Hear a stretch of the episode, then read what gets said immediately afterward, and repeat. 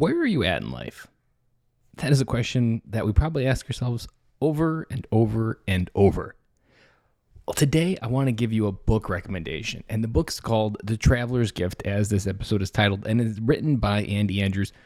It's a book that was published in 2002, and in the book, it's essentially a book about a story of a man that is a lot like a lot of men, where we're traveling through life, we get this big giant thing in our way, and we don't know what to do.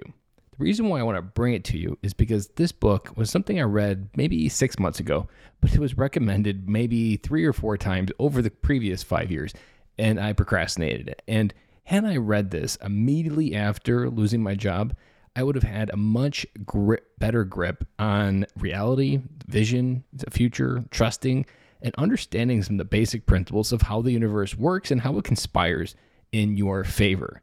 Now, that's not often language we talk about, but that's something that I want you to think about. So, Andy Andrews wrote this book about this man. I'm not going to give too much of it away.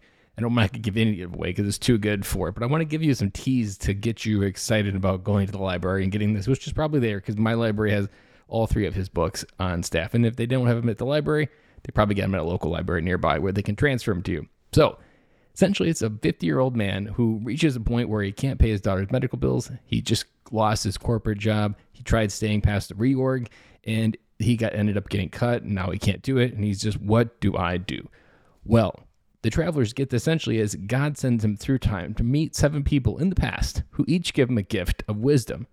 Each one of those gifts is purely baked in genius and I can't tell you how much excitement comes from getting into the next chapter about the book because you finish one, you're like, oh, as he's traveling, you're like, I can't wait till who he meets. Or as he starts talking, you're like, I can't wait to see or hear about who he's talking into the next chapter.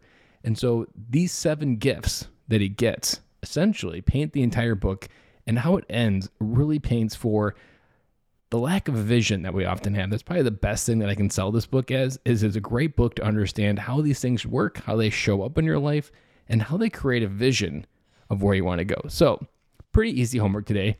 If you're near the local library or if you got the online access, check out The Traveler's Gift by Andy Andrews. It will not disappoint. It's a fable filled with wisdom and it will not disappoint. That is all I have for you guys today. Easy homework. Go get Andy Andrews, The Traveler's Gift. There is two more books after that. I've not all read plus two of those, so I will come back with an update on the next one, which is The Noticer, and the third one, The Small Things Do Matter. Guys, that is all I have today. As always, I'll be back again with you tomorrow.